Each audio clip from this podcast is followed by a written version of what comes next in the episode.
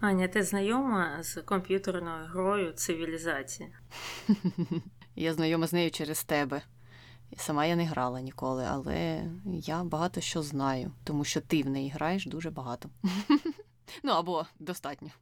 Так, е, дійсно, і в цій грі є така фіча, де кожна цивілізація може отримати шляхом там певного прогресу якусь е, велику людину. Тобто ти там розвиваєш, наприклад, свою культуру, добре-добре розвив, і у тебе з'являється в своїй цивілізації велика людина. І вона, здається, не обов'язково має бути саме з тієї цивілізації. І ці великі люди можуть бути з різних сфер. Там є і великі художники, і інженери, і військові, і якісь там мислителі. І от е, в останній цивілізації шостій є три великі людини українського походження. Як ти думаєш, хто вони? Неочікувана гра в Шерлока Холмса, але підемо від того, про кого ми сьогодні будемо говорити. Ну, я, мабуть, скажу Леонтович, хоча якщо ти мене хотіла заплутати, то це може бути і Лисенко. Але добре, хай буде Леонтович. А Другий варіант це хай буде Сковорода, а третій Мазепа. Ну, Леонтовича ти вгадала. Дійсно, е, серед великих музикантів, а там десь список, мабуть, з 15 людей, розробники цивілізації вирішили включити нашого Миколу Леонтовича. І варто зазначити, що ім'я його пишеться саме за українським варіантом Микола, не Ніколай, що вже плюс. А іншими двома є Сергій Корольов, відомий інженер, авіаконструктор, той, що також допомагав будувати космічні е, кораблі, і він, е, здається, з Житомиру. А іншим є інший Сергій, Сергій Горшков. А він, як виявилося, він мені був невідомий, але він був радянським адміралом і він там зробив великий внесок в розвиток е, радянського флоту. Але сам він походить е, ну, з України, здається, з Кам'янця-Подільського. Але на відміну від е, Миколи Леонтовича, ці обидва Сергії там названі як Сергії. Тобто виходить так, що знову ж розробники цивілізації записали їх ну фактично в росіян, якщо йти за цією логікою, що трохи печально. Але є надія, що в цивілізації 7 такі помилки будуть виправлені, особливо в контексті, скільки зараз говорять про Україну у світі. І особливо я маю велику надію, що в наступній цивілізації Україна буде представлена як окрема цивілізація, а не як Російська імперія на чолі з Петром, або як скіфи. Бо ну, чисто такою українською українською там ще не було. І також дуже важливо, щоб вони в Російської імперії забрали козаків і віддали нам. Бо там у кожної цивілізації є свій особливий вид війська, і от у росіян чомусь це козаки, хоча козаки вони наші. Але я не знаю, може їм треба листа написати, хоча я впевнена, що багато хто вже це писав. Але досить про цивілізацію. Сьогодні не про неї, хоча це завжди цікава розмова. Е, сьогодні про одного з великих людей Миколу Леонтовича.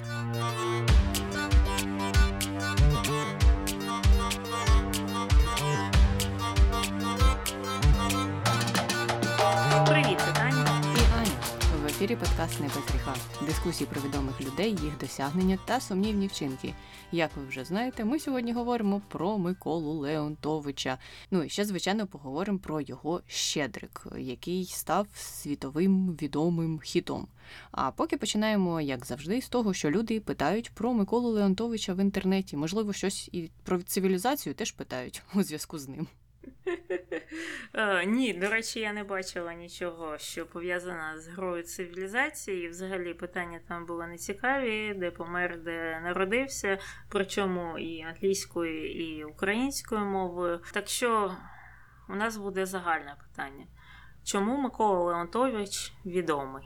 Ну, Тому що він був композитором, який мав хист е, до унікальної обробки переробки або складання різних композицій. У нього були певні інновації у цій е, сфері, і він був ідеалістом. Теж е, він міг дороблювати композицію багато-багато разів. По кілька спроб у нього було щонайменше у зв'язку з е, найвідомішими з них. І я думаю, що через е, оці всі вміння, через е, оцей перфекціонізм його композиції дуже подобалися слухачам, і таким чином він став відомим завдяки своїй музиці. Угу. Ну, я думаю, це вичерпна відповідь, і тому переходимо до його особистості. Микола Леонтович, український композитор, диригент, дослідник і педагог. Народився у 1877 році в селі Монастирок в родині сільського священника Дмитра Леонтовича. Але дитинство він своє провів в селі Шершнях Вінницького повіту. І музичною освітою Миколою займався батько, тому що сам він керував хором в семінарії, а також грав на багатьох музичних інструментах, включаючи і віолончель, і скрипку, і гітару. І до того ж, батько також навчав і брата, і сестру Миколи музиці, і вони згодом також стали співаками та музикантами. Ну і в цілому, зрозуміло, вся їх родина була така дуже співоча, і мати їх Марія також дуже полюбляла співати е, народні пісні. А от е, у подальшому на навчання Леонтович вже вступив до Немирівської гімназії, але через брак коштів йому довелося перейти до Шаргородського початкового духовного училища, де була стипендія, повне фінансування і навчання, і проживання для вихованців цього училища.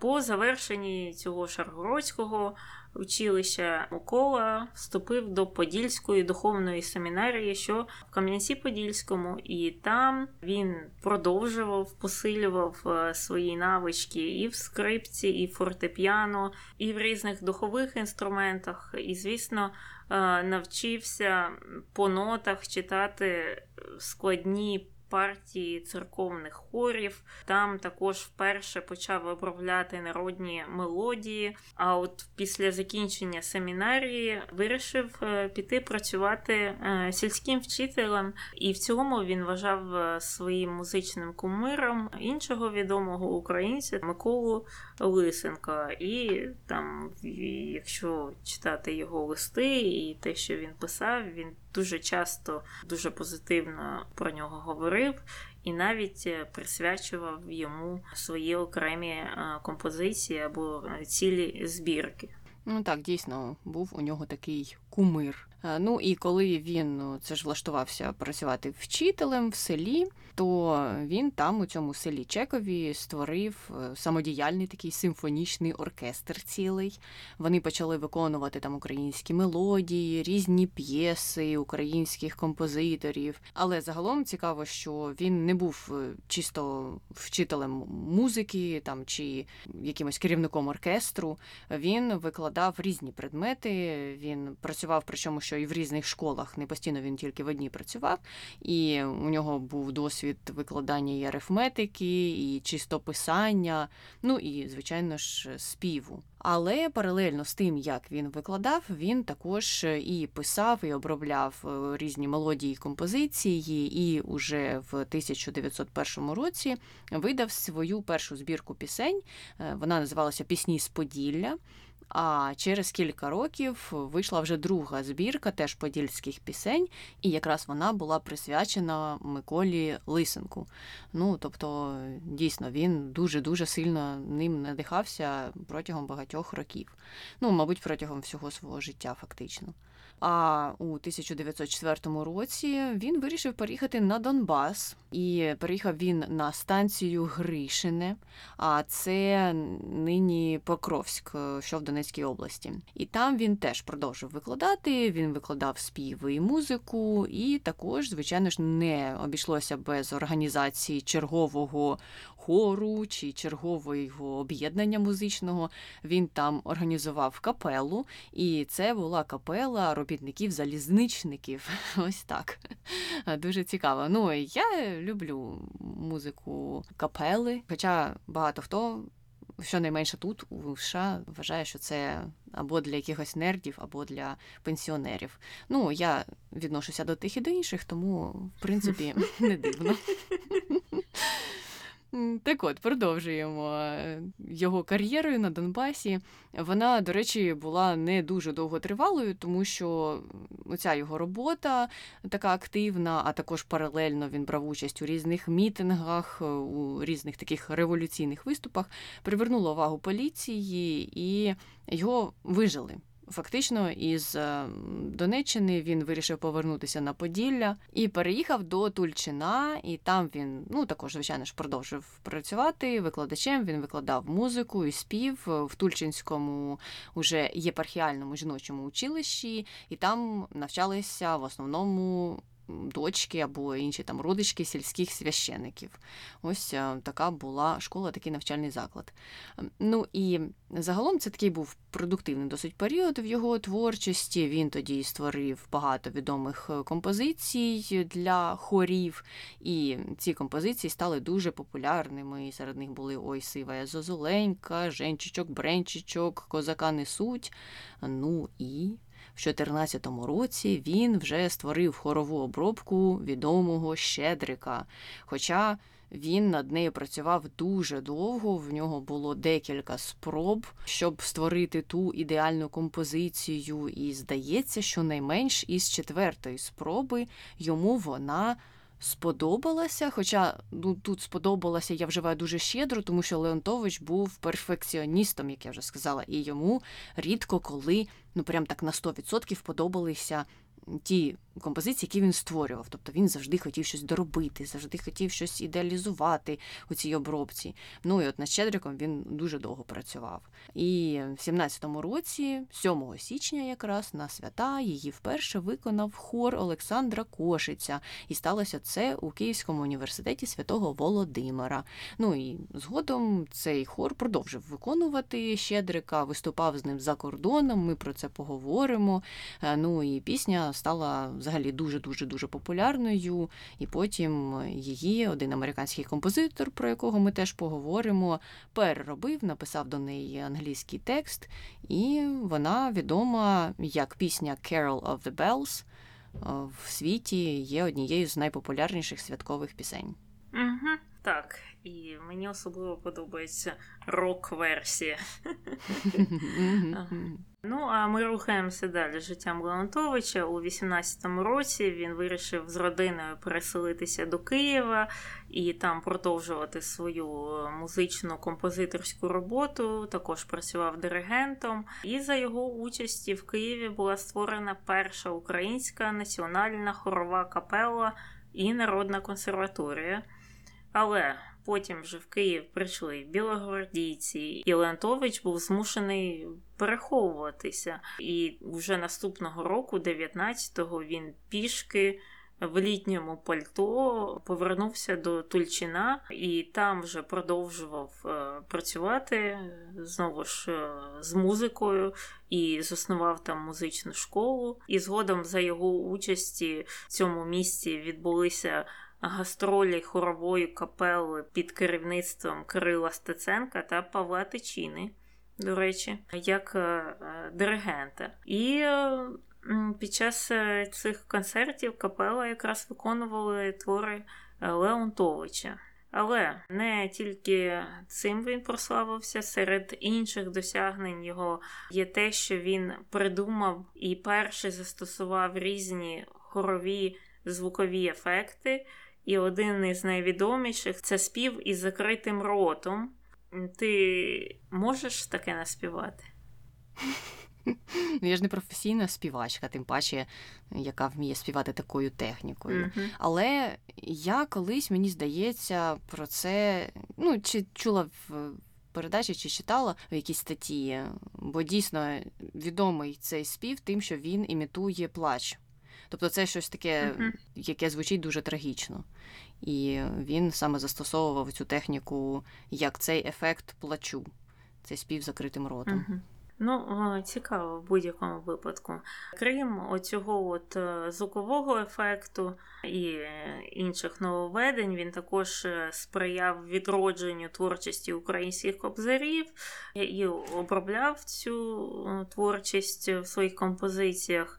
І також Леонтович першим в історії української освіти склав підручник з нотної грамоти для школярів. Але, на жаль, жоден з екземплярів е, цих е, підручників е, не дійшов до сучасності. Але незважаючи на свій талант і на всі свої досягнення і весь вклад, який він зробив в розвиток української та світової музики, він все ж таки жив у досить тяжкій матеріальній скруті, і дуже часто його родині не вистачало коштів навіть е, на такі речі, як просто харчі і одяг.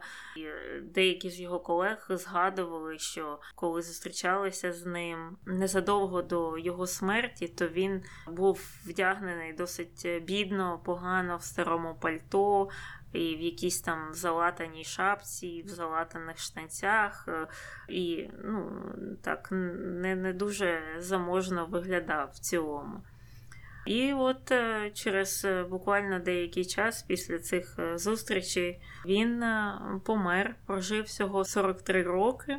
І помер через те, що його застрелили у 21-му році. Але про смерть Леонтовича впродовж 80 років лунали різні версії. Ну, буквально їх там було майже е, десяток.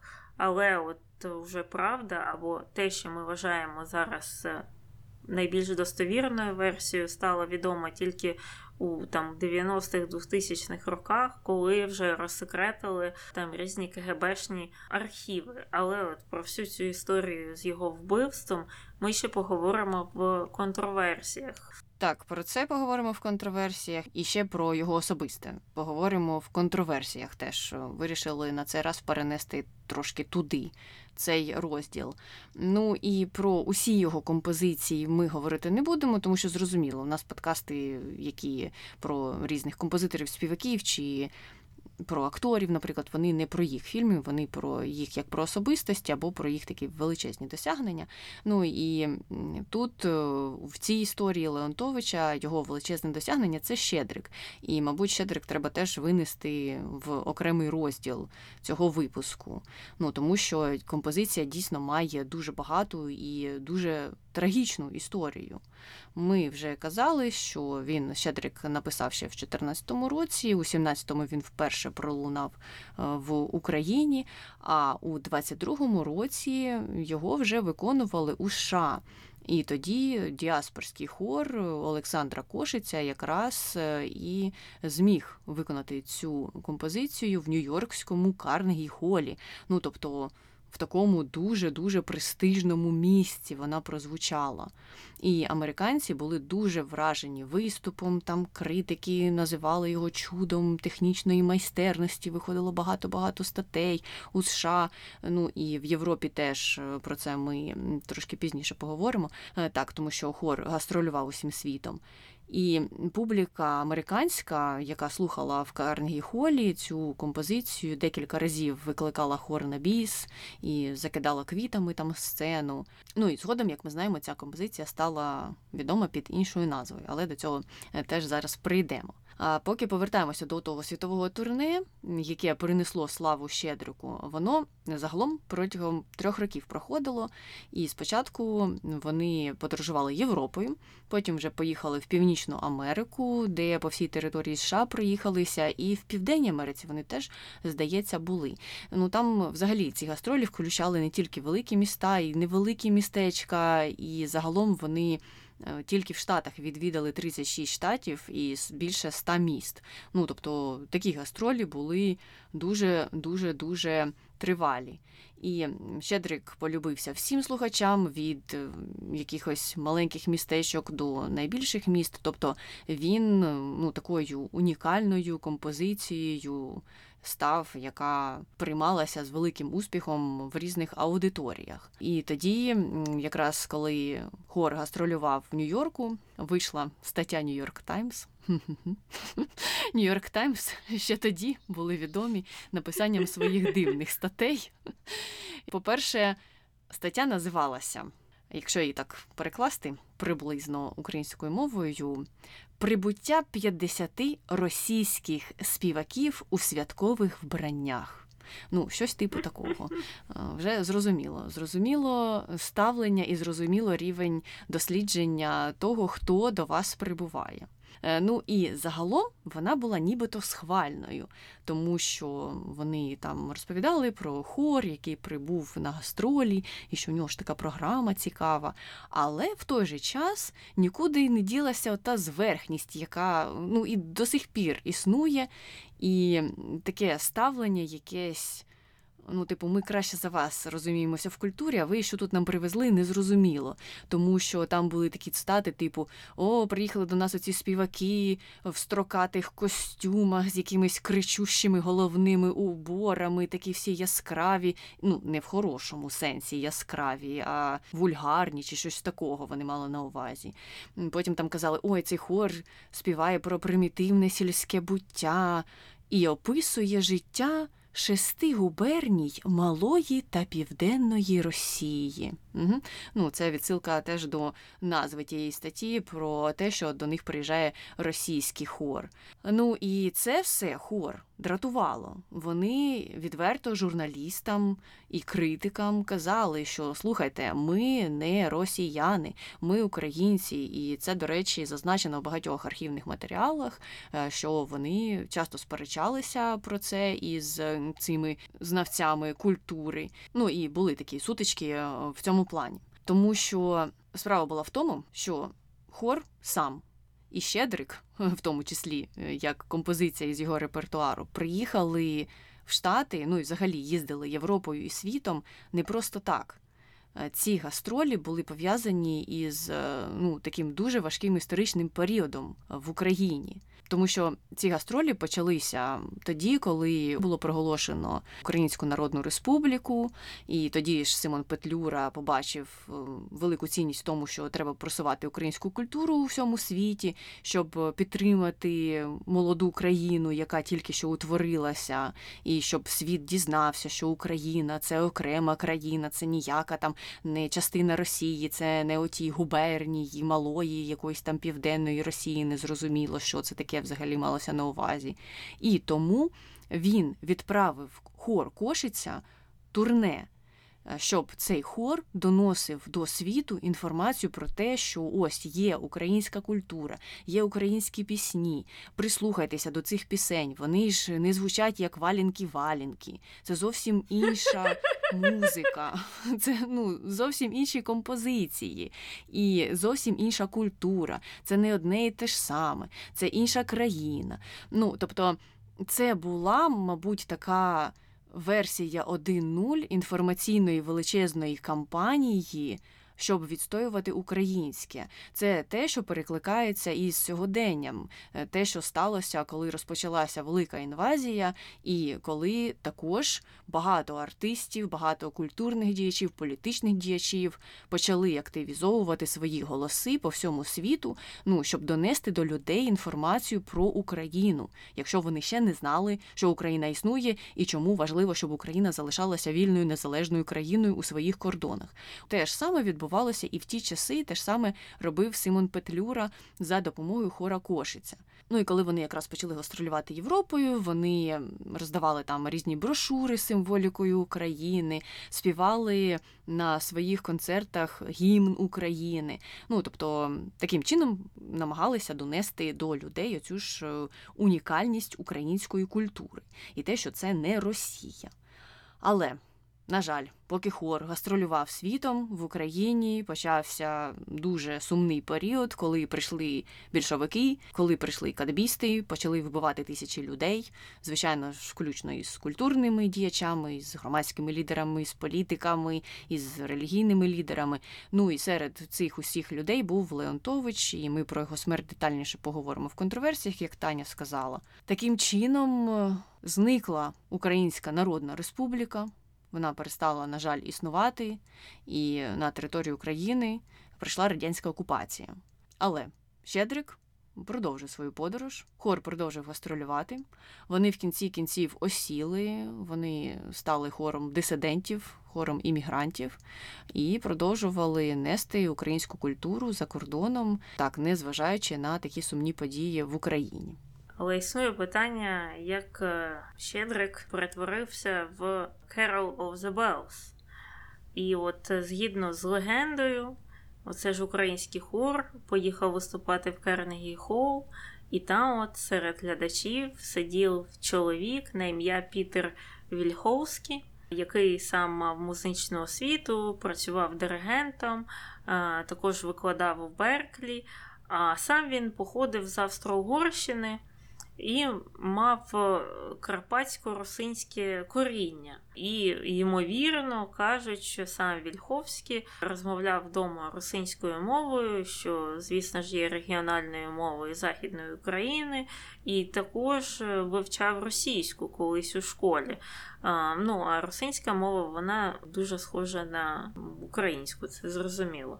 І от за цією ж легендою, яка немає підтверджень. Він оце ж сидів у залі під час виступу, і коли почув Щедрик, е, то йому так сподобалося, так сподобалося, що він надихнувся, щоб написати свою власну версію лірики для цієї композиції.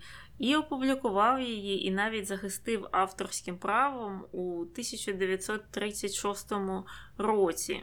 І на сьогоднішній день ця композиція Carol of the Bells Е, використовується багатьма музикантами під час виступів, особливо на зимові свята.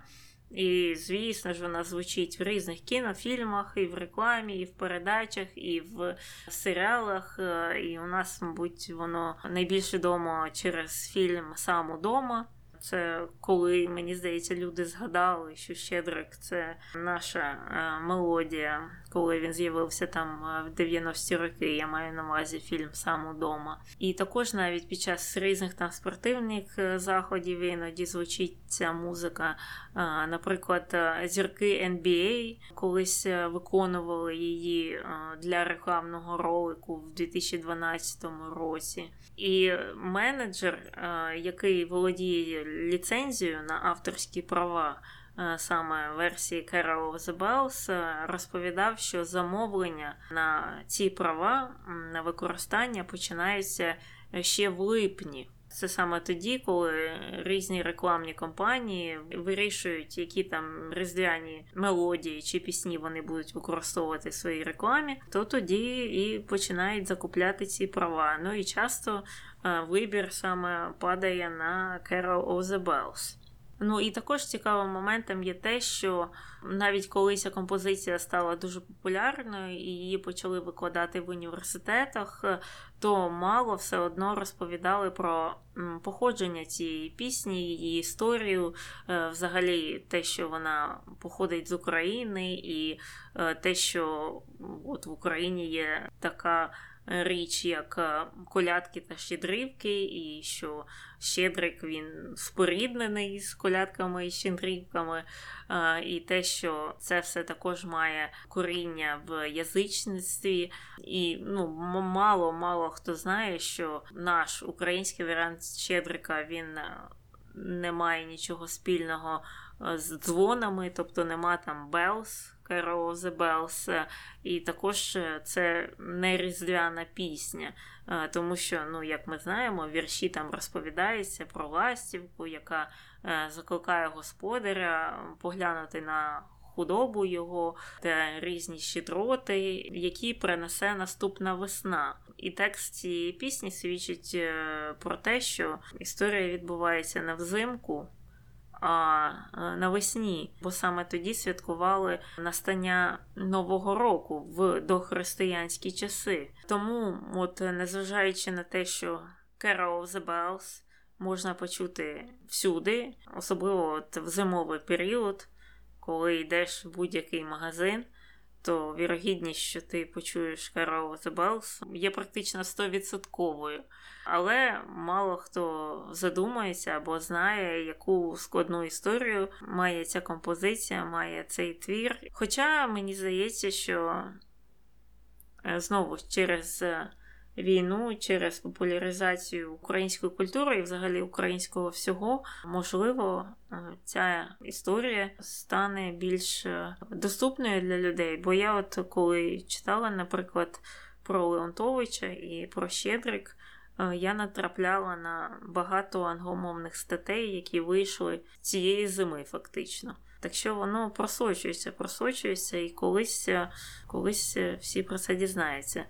І взагалі в цьому році багато хто тільки дізнався, що це українська мелодія. Я бачила принаймні в соціальних мережах, коли там е, почали виставляти нашу щендрівку там і говорити про те, що це ж все наше, то для багатьох це був е, сюрприз. Ну і таким підтвердженням того, що українська культура зробила таке коло, можна сказати, є те, що на початку грудня цього року наш хор повернувся до Кернегі Холу, і там вони святкували якраз сторіччя від першого хорового виконання Щедрика в Сполучених Штатах. Ну, взагалі цікава історія, що ця мелодія прославилася, можна сказати, спочатку в США. Потім 80 років вона була фактично під забороною в Україні і її е, мало хто згадував,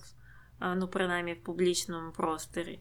Потім вона з набуттям незалежності повертається в наш публічний простір, і потім з війною вона назад повертається до Сполучених Штатів. І вже повертається такою, ну, українською українською. Вона повертається, ця ластівка, щоб е, заявити, що Добрий вечір, ми з України. Ну Так, дійсно, пройшла коло або навіть декілька, можна і так сказати. І обидва з цих кіл пов'язані із е, досить трагічними подіями, як ти і згадувала. Але сподіваємося, що на цей раз Щедрик допоможе донести людям дійсно ту інформацію про українську культуру, про знову ж таки те, наскільки вона відрізняється, наскільки ми різні із е, окупантом, і що це не одна і та ж сама країна. Ну і в цей раз мені здається, це звичайно ж більш успішна кампанія, тому що зараз ніхто і не відкриє рота, як знаєш раніше е, на українці сказати, а ну ви там десь із Росії, це ж поруч. Що там, яка різниця? Немає тієї різниці, тому не розказуйте. Мені насправді в чому вона, мені не цікаво. Зараз американці таким вже не займаються таким стереотипним мисленням, і це добре. Ну а тепер можемо переходити до контроверсій, пов'язаних із Леонтовичем. І перша стосується його смерті, яка протягом певного часу була загадковою. Ну, Зараз вже нібито не така вже й загадкова, хоча залишається дуже багато неоднозначних там моментів досі. Ну і як все відбувалося? У 21-му році Леонтович був у батька в селі, і там його застрелили. І Спочатку основною версією було вбивство з метою крадіжки, тому що в будинку зникли деякі речі ще після цього вбивства.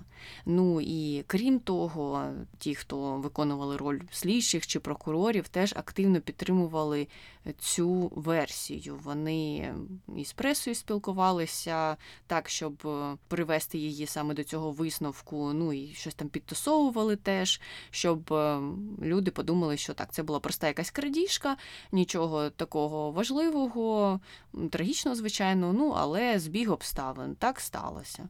Ну і протягом багатьох років паралельно з цим існували різні версії вбивства, і там звинувачували і петлюрівців, білогвардійців, якусь просто битовуху, типу хтось за наведенням надав інформацію і прийшли, вбили і щось викрали із дому. Але згодом, коли відкрили архіви, то стало зрозуміло, що все не так просто, і що за вбивством Леонтовича стояв агент ВЧК, якого звали Грищенко. І цікавою деталю цієї людини було те, що він себе зразу ж представляв як чекіста, але казав, що приїхав до села, щоб боротися з бандитизмом. Хоча в певний момент теж в архівах знайшли виплату цьому Грищенкові. Там була певна сума грошей, яку йому дали за якесь, е, ну, типу, завдання. І от було незрозуміло, що це за сума. Ну, хто її виплачував, було зрозуміло, але були певні натяки на те, що чи не було це замовленням саме, і чи не було це виплатою за те, що цей Грищенко вб'є Леонтовича. Ну і наразі основною версією є те, що Леонтович був жертвою репресій СРСР, тоді, коли відбувалися чистки української інтелігенції, всіх лідерів і активістів, про які ми згадували.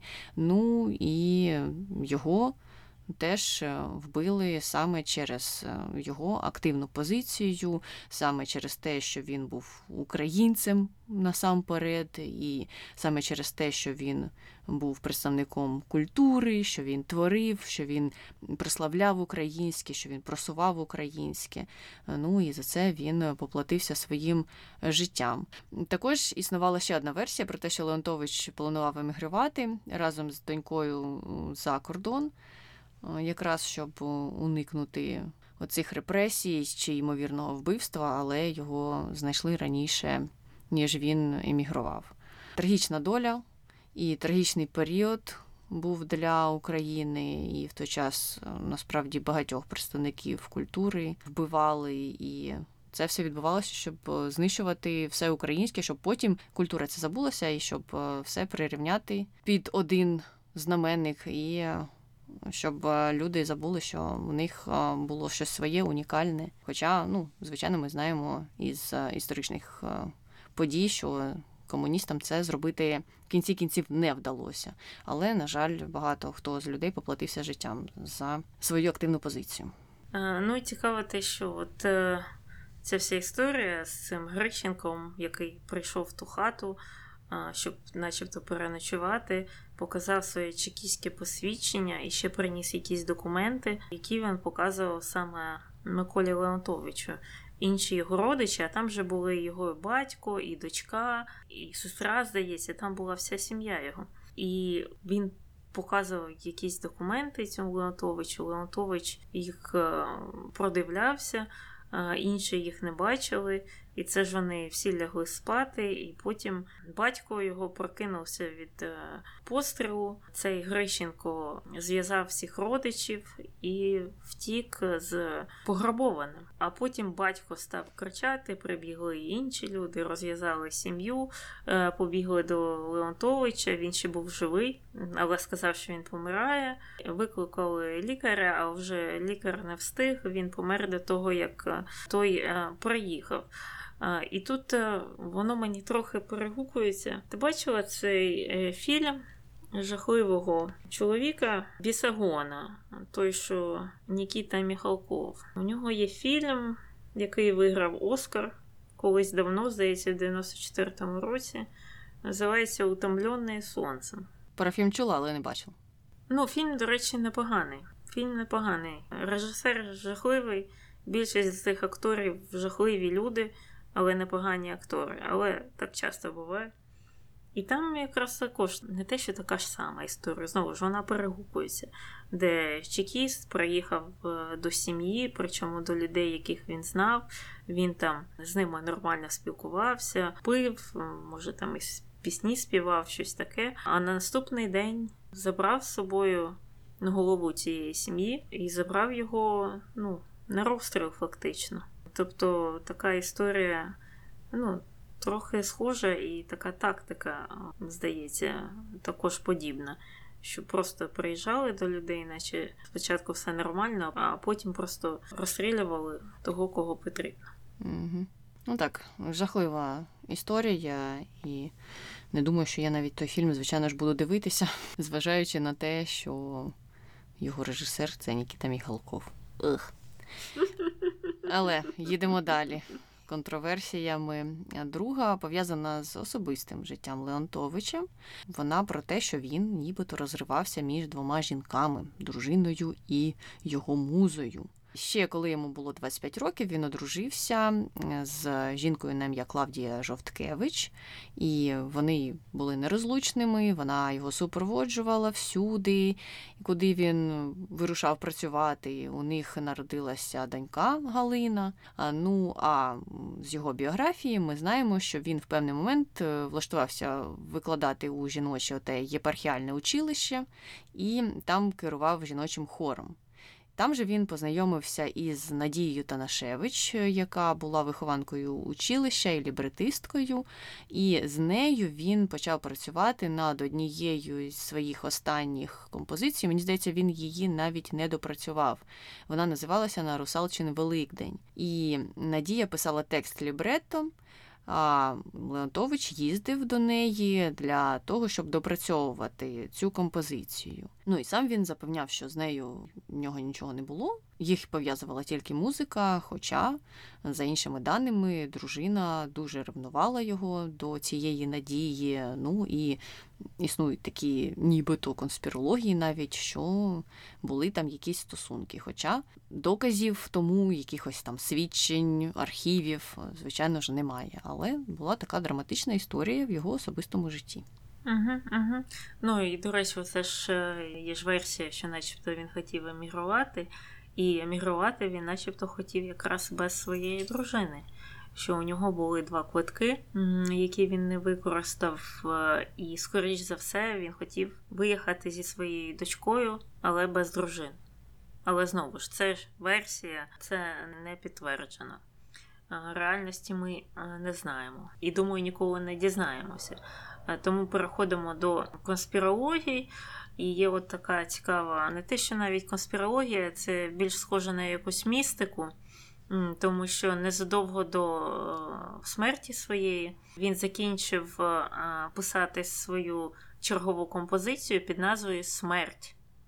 І от в ній є слова про те, що смерть ходить дворами, і дітям не можна підходити до вікон, не можна пускати її в будинок. Ну і фактично цей твір став е, для нього пророчим, і навіть в майбутньому хористи з таким великим небажанням його виконували. Тобто вважали, що ну, є якісь там забобони навколо цього твору. Так що це ж також перегукується з ким? Це з Бетховеном чи з Моцартом? Хто там написав е, щось, що потім грали на його е, похоронах? Моцарт. Ну от. От, Моцарт також писав е, оту композицію, писав, писав. Ну а потім вона його супроводжувала в останній путь.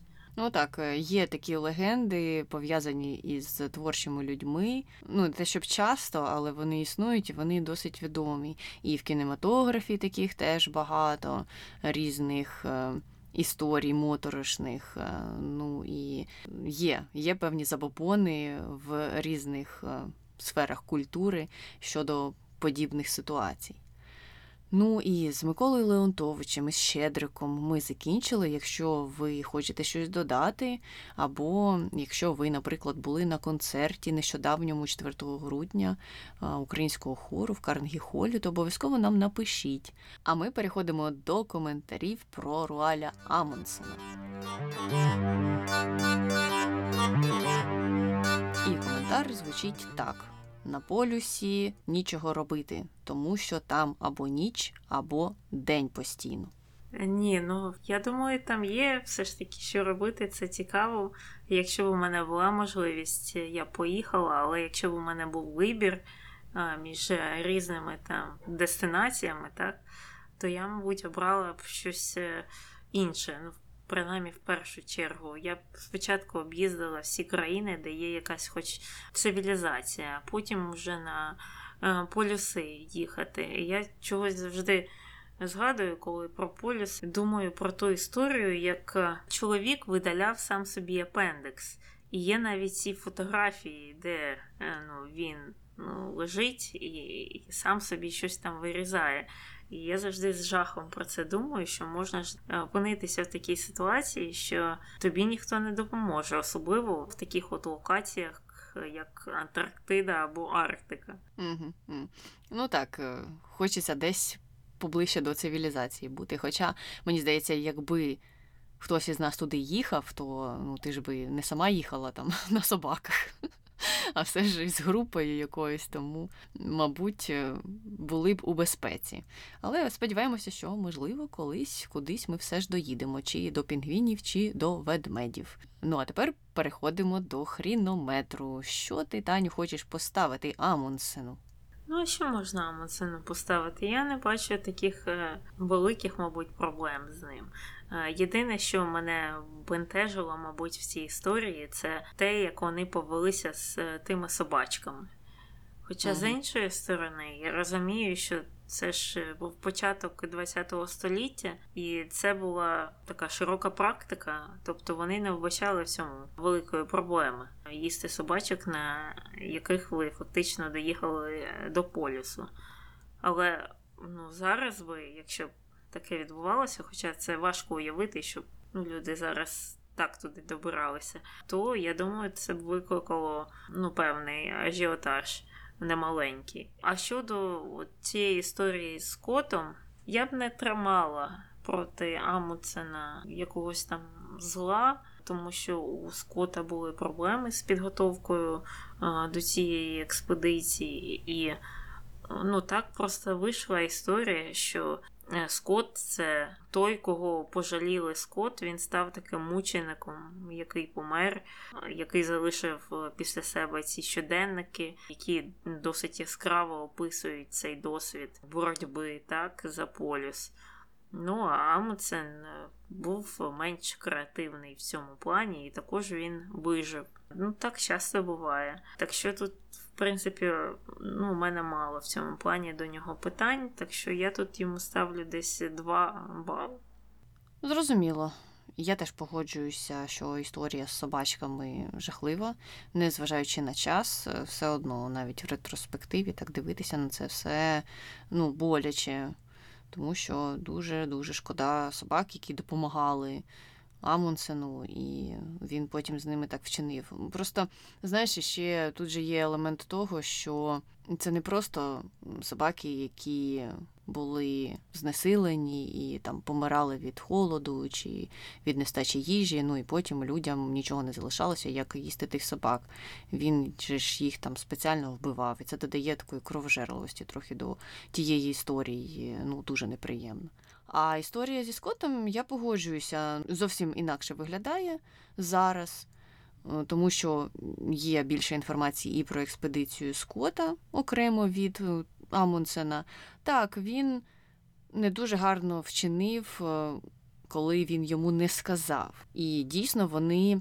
Могли б разом туди поїхати. І дійсно були натяки в певний момент на те, що Скотт мав плани з ним співпрацювати, якщо б Амундсен погодився тому що у Амундсена вже був на той час досвід в таких експедиціях, і Скоту він би був доречний. Але ну, в той же час Амундсен мав право не погодитися. Тобто його ніхто б не змушував їхати разом зі Скотом, якщо б він не хотів. Ну, якщо розглядати ці дві експедиції окремо, то тут вже ніяких питань немає. Ну, їхали до полюсу двоє людей, один не доїхав, на жаль.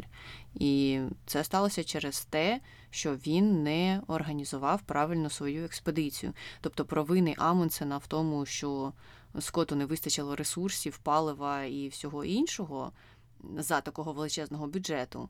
Немає. Ну, тобто Амундсен тут ні до чого. В нього був свій план, і він його виконував. Тому я поставлю три. Історія із собаками мені не дає спокою. Ну а ви, якщо хочете щось додати про Амундсена, про Скота, про інших дослідників, обов'язково нам напишіть на пошту, наприклад, подкаст. Можете залишати свої коментарі під випусками на Ютубі, можете залишати свої коментарі в нас на Патреоні. Всюди нас шукайте за нашою назвою Не без гріха подкаст. Також залишайте відгуки на Apple подкастах, наприклад. Слухати нас можна в будь-яких додатках, які транслюють подкасти. На Ютубі є випуски про відомих людей. е, В додатках є випуски і новинні, і про відомих людей також. Ну і розповідайте про нас своїм знайомим та друзям, щоб нас е, слухали більше людей. Ну і на цьому все. З вами була Таня. І Аня, слава Україні! Героям слава! Як тобі таке придумала? Ну, ти ж не треба, ти ж не завжди щось розумне треба, знаєш.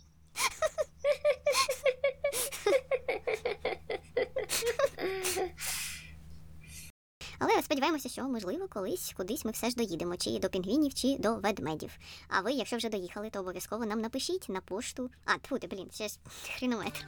Такий гарбсі цих вейбів. Ладно.